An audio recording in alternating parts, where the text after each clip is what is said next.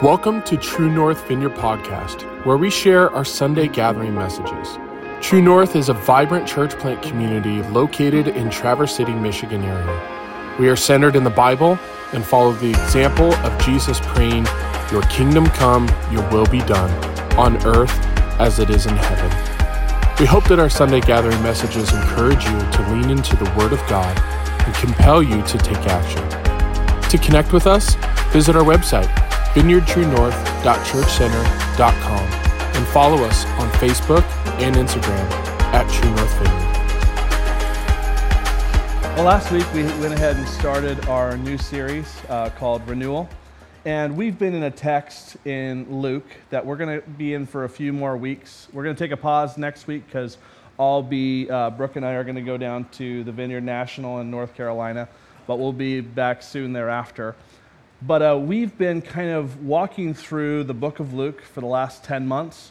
And this passage that Jesus is doing is uh, he's renewing the covenant of Israel.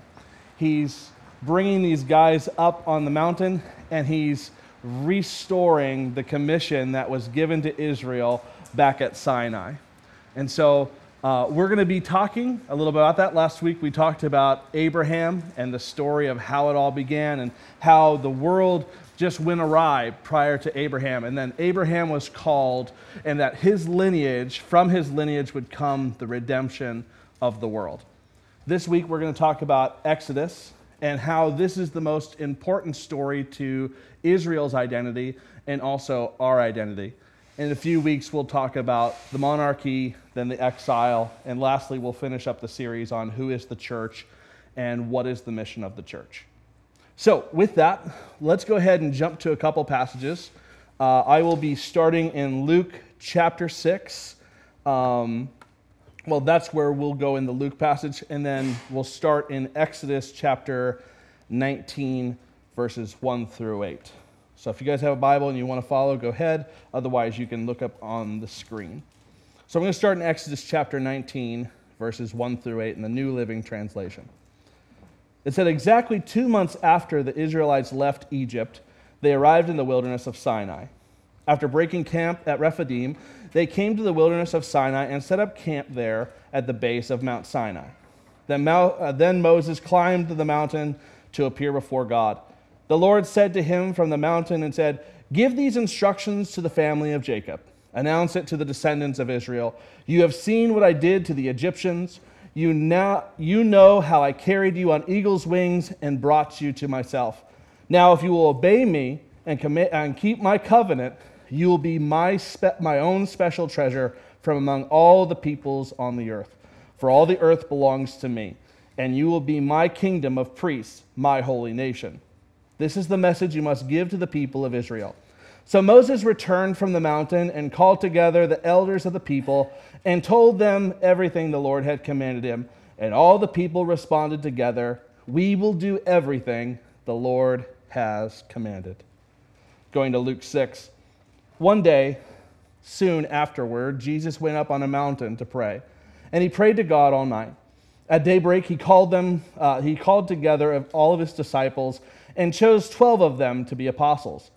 Here are their names Simon, who he named Peter, Andrew, Peter's brother, James, John, Philip, Bartholomew, Matthew, Thomas, James, son of Alphaeus, Simon, who is called the Zealot, Judas, son of James, Judas Iscariot, who later betrayed him. When they came down from the mountain, the disciples stood with Jesus on a large level area, surrounded by many of his followers and by the crowds. There were people from all over Judea and from Jerusalem and from as far north as the seacoast of Tyre and Sidon. They had come to hear him and to be healed of their diseases. And those troubled by evil spirits were healed. Everyone tried to touch him because healing power went out from him, and he healed everyone. Let's go ahead and pray. If you guys would do me a favor, just put your hands out in front of you. And just say this Come, Holy Spirit. I'm just going to bless you. Come, Holy Spirit. I ask that you would just touch our hearts today. That this text would not just be intellectual, but it would be something we can engage with. That you would just propel us to action and that you would just you would just transform us into the men and women you've called us to be. So, Holy Spirit, I ask that you would come, illuminate this text, open our eyes to see, open up our ears to hear, and that you would just be with us. In Jesus' name. So, let me kind of give some background. Jesus, the story of uh, Luke so far has been that Jesus uh, has come onto the scene during a tumultuous time.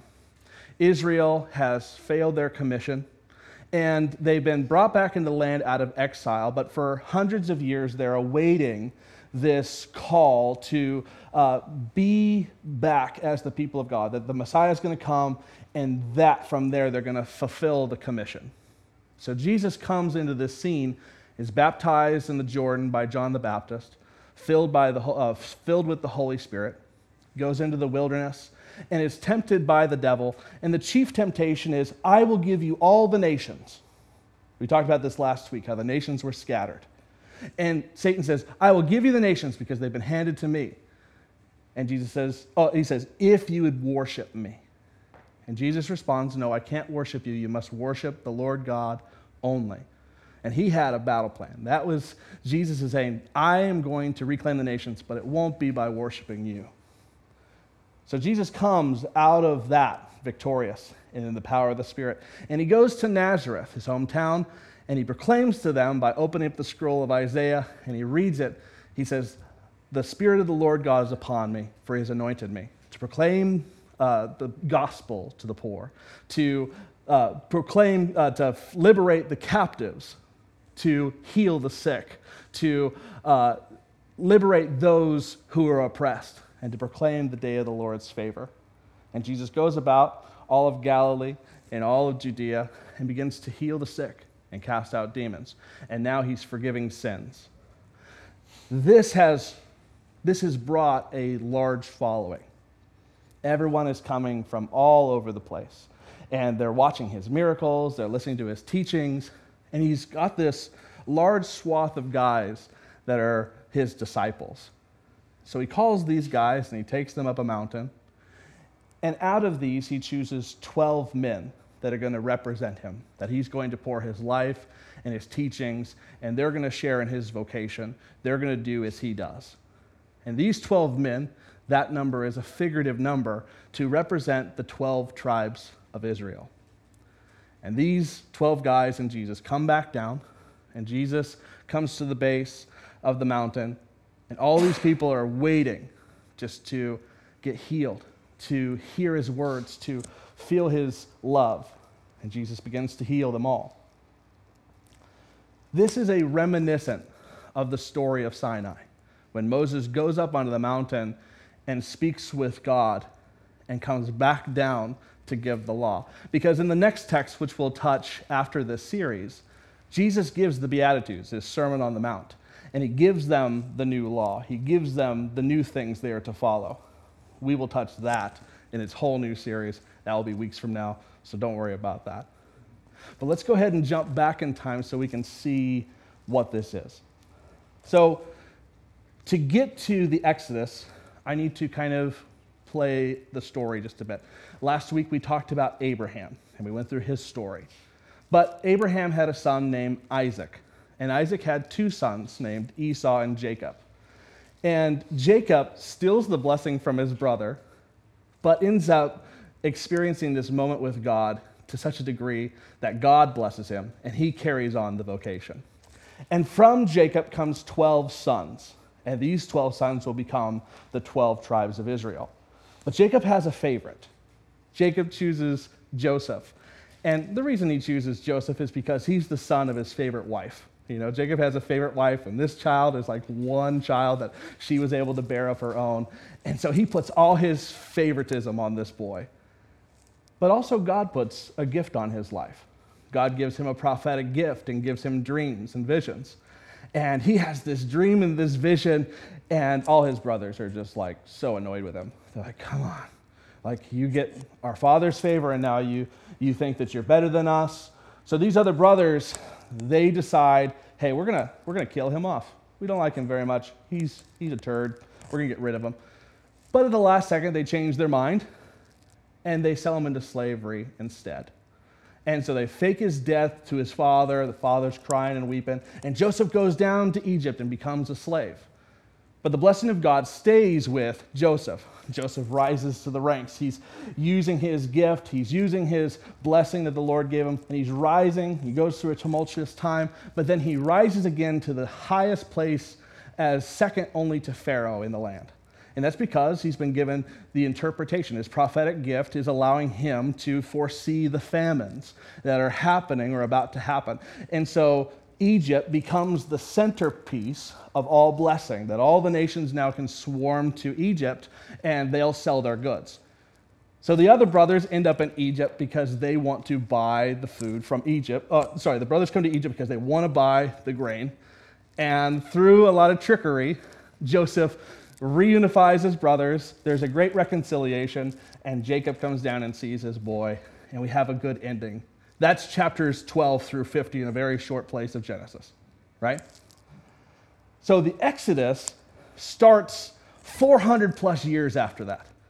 And what we understand is that the pharaohs later down the road forget about Joseph. And the 12 brothers become this massive tribe. Millions of people now are living in the land. And the pharaohs look at Israel not as a blessing, not as these, you know, not as people they like, but they're foreigners in the land. They're an existential threat.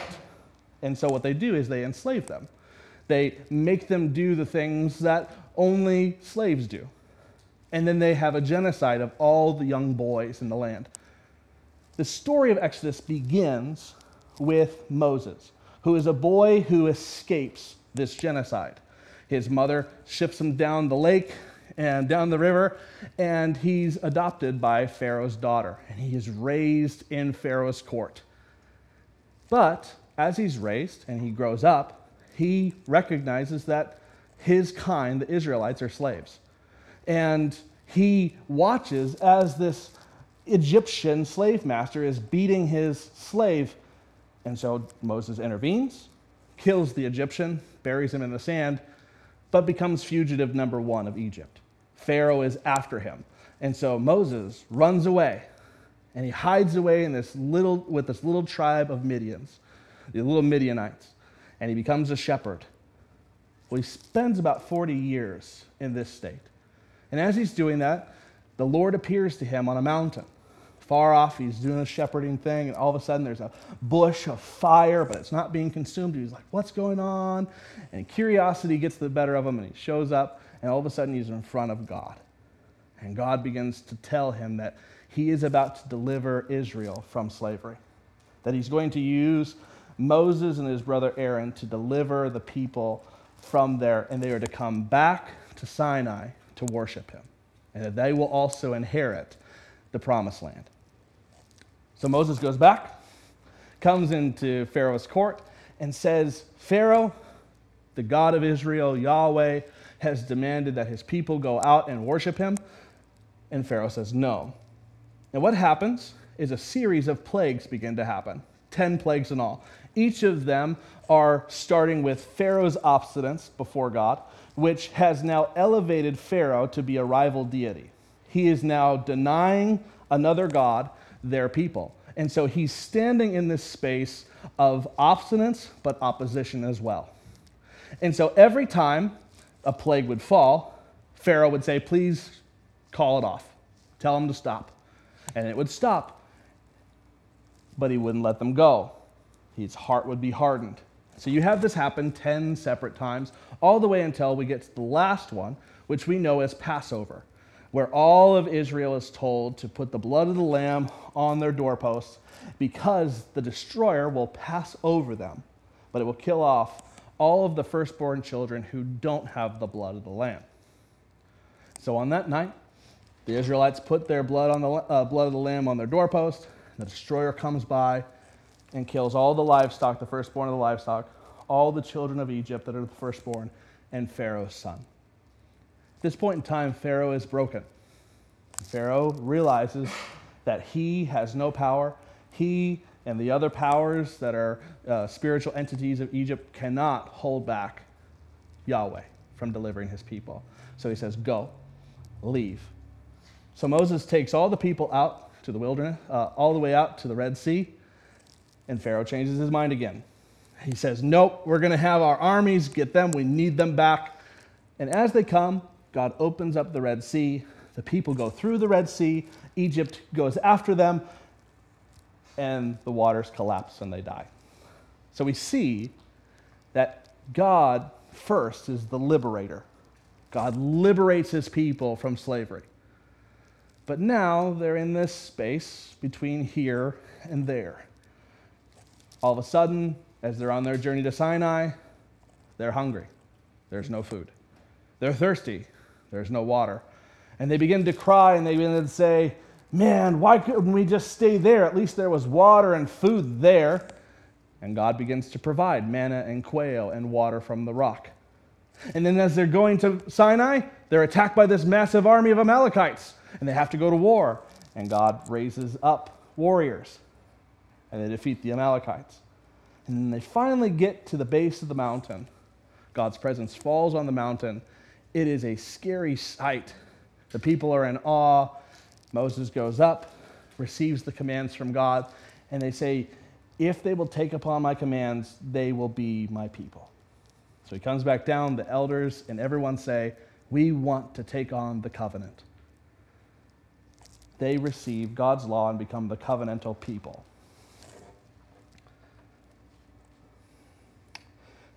The story of the Exodus is the most important story in the Hebrew Bible. And the reason it's the most important story in the Hebrew Bible is because it's the identity of Israel. When they look at this story, they are saying of themselves, We were once slaves, but we were set free. And not only we were set free, but we were called into a vocation to be a holy nation. We have been called to redeem the nations. They looked at themselves and they said, We have been chosen by God, and we have been set free from, by God.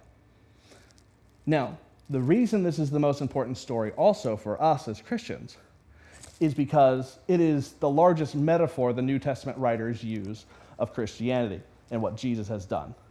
Jesus has inaugurated the great the greater Exodus. Because of Jesus' death and resurrection, he has defeated the dark powers. He has overthrown sin and death. And because of that, we have been the alleviation of our slavery and our bondage to sin has been dealt with.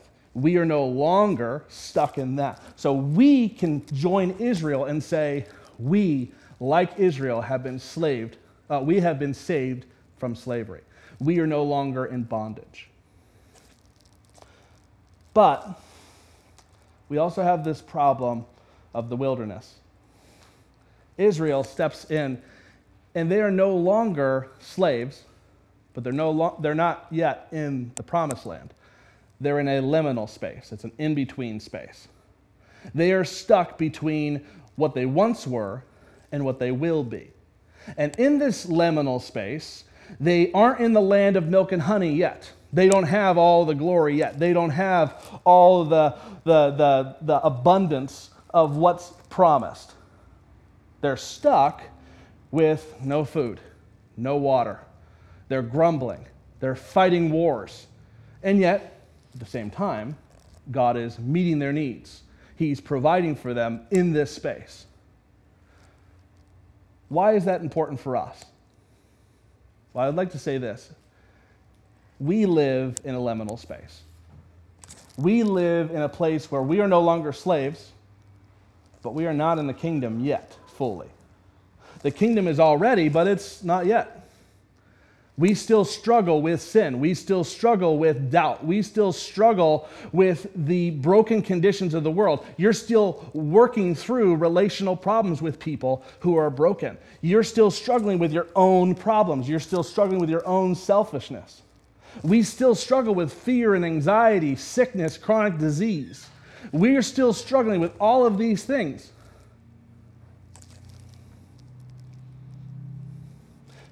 we still experience lack. We still experience not having enough resources, not enough money. We still struggle with all of the world system. It's not fixed yet. We're in a liminal space. But in this space, we have been given the Holy Spirit, who is now able to, we are allowed, uh, let me say it this way.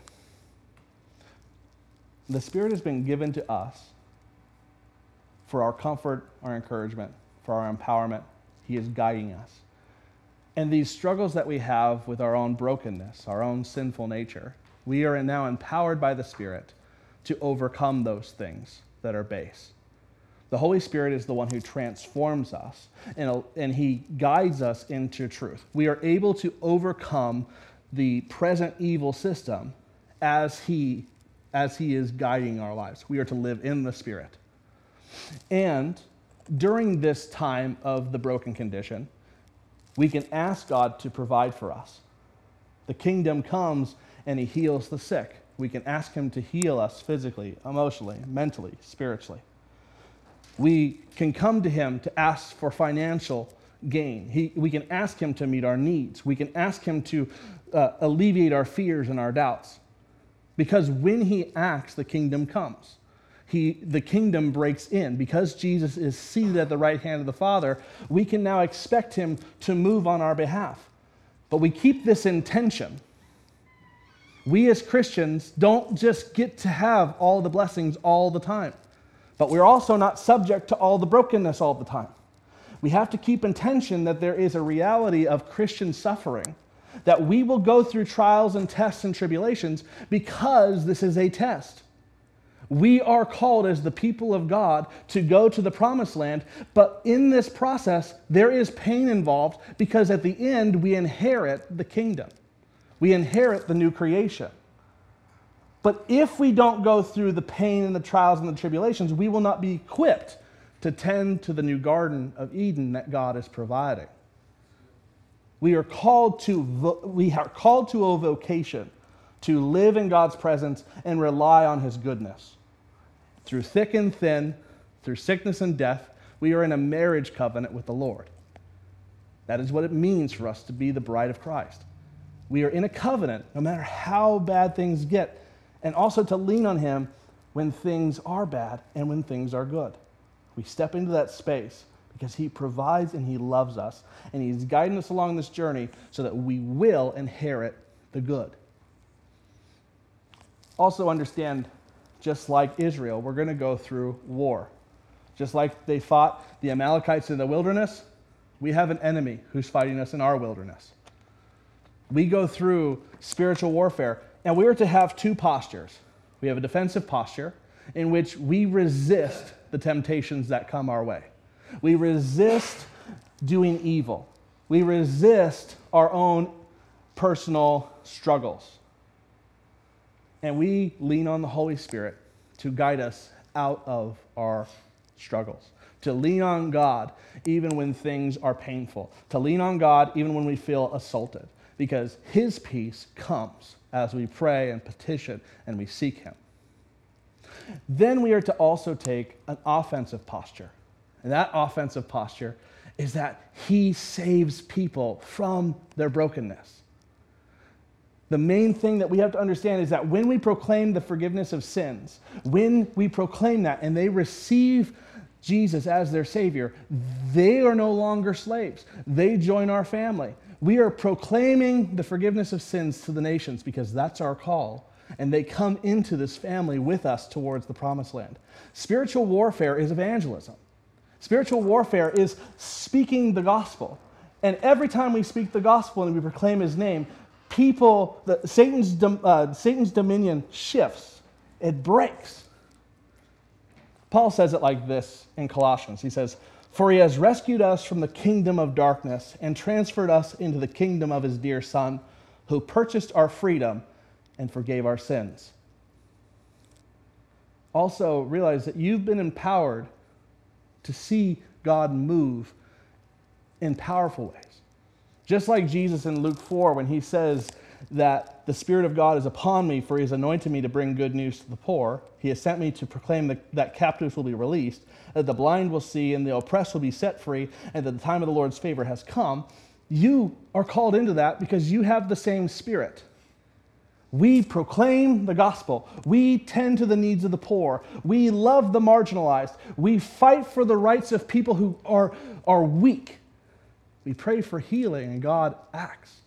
The Spirit is on us, so we act with the Spirit to see the kingdom come, and yet we live in tension that He is both already and not yet. Last thing, and I'll close.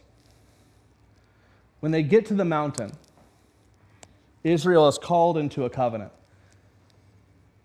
And Moses goes up and he says, If you will obey my commands, you will be my people.